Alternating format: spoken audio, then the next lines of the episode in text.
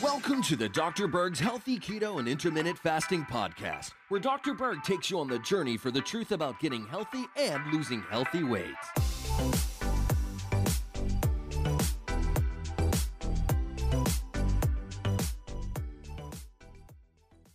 Now, what if I were to tell you that saturated fats are not as bad as they say they are? Would you believe that?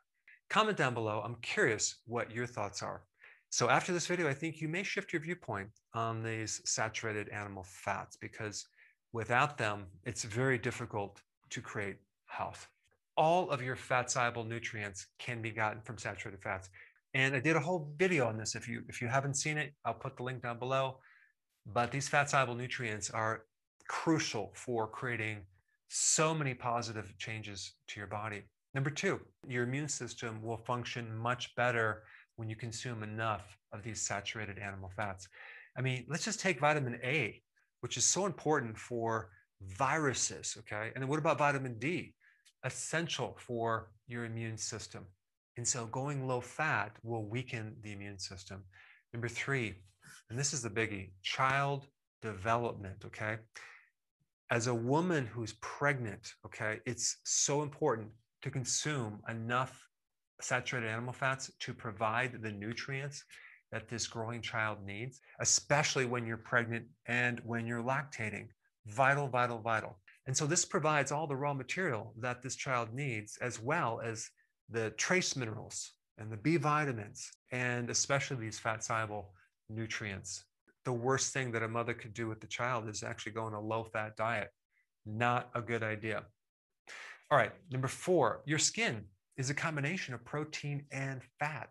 And so without the right fats, your skin is going to look older. It's not going to look youthful.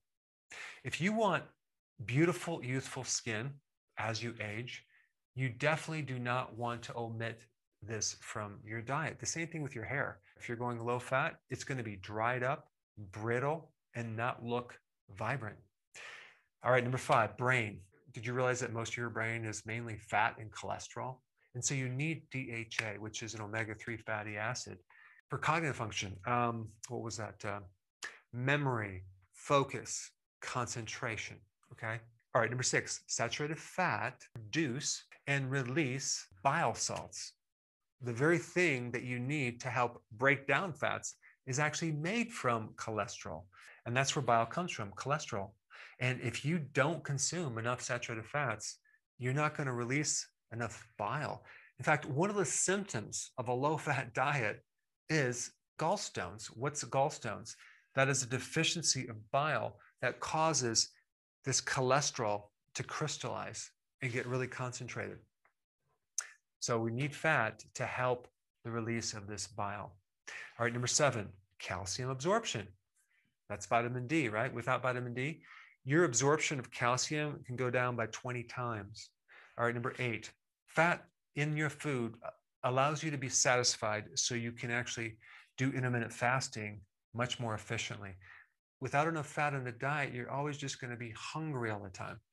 Um, all right, number nine, your hormones, the sex hormones, estrogen, progesterone, testosterone, and also cortisol, all is made from fat.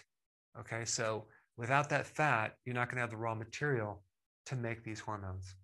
All right, your mood is affected by certain hormones that are made from fat.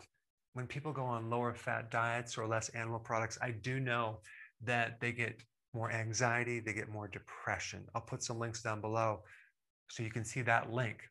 Number 11, your bone health. Why? Because vitamin D is a fat soluble nutrient, and you need that to prevent osteoporosis, osteopenia, and osteomalacia, which is softening of your bones as well as rickets.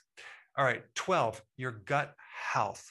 If you have a gut problem, whether it's inflammation or an autoimmune disease of your gut, and you have digestive issues, bloating, all that, and you just stay away from these animal fats, okay? You stay away from animal foods. Oh my goodness, is your gut going to be inflamed even more?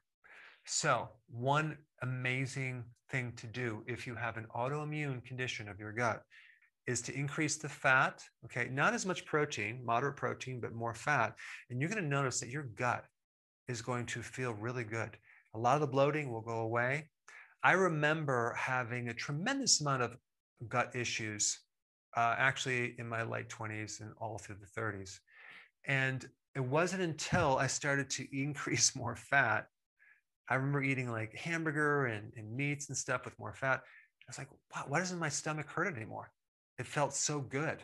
So, in other words, you may find that your gut responds way better to animal fat than any other thing that you can eat. Now, before you leave, I just have to share this one thing with you, which is actually quite fascinating. Okay. Um, there's this thing called the Eat Lancet Commission, uh, this group that um, wants to basically get the entire planet to um, eat in a certain way. Okay. And they have a lot of scientists lined up and they have this whole agenda, and it's mostly political. But this is what they're recommending. And you're going to hear more and more about this, which all I'm going to say is just don't drink the Kool Aid because it's totally not based on any science at all. And I'm going to put some links down below so you can see that uh, it's not just me that's refuting this information. It's some credible scientists. Okay. So this is the plan. This is the diet they, they want to put everyone on. Okay. Let's start with saturated fats. They want you to consume no more than 11.8 grams of saturated fat. Okay. That's 96 calories. All right. That comes out to two and a half teaspoons. And I'm not kidding. Okay. This is not a joke. They think that for your health, that you should only consume two and a half teaspoons of saturated fat. Beef, lamb, pork. This is what they recommend. No more than 14 grams. Okay. 14 grams. That's 30 calories. Okay. Now, one ounce of meat is 28.3 grams. So, what they're recommending, and I'm not kidding, is one half of an ounce of meat, okay, per day, not per meal, but per day. So, in other words, what you're allowed to eat per day is only one mouthful of meat, just one piece of meat. That's it. That's what they think you need to stay healthy. But of course, they do allow you to consume added sugar at 31 grams. That's six teaspoons. So explain to me how this is going to contribute to your health. And also explain to me their other recommendation of whole grains being 232 grams. Okay. That's 811 calories. So they want you to eat more whole grains for your health. Okay. And less meat and less saturated fat. Please, please comment down below and explain to me is there something I'm missing? Is there something about this that's going to increase my health?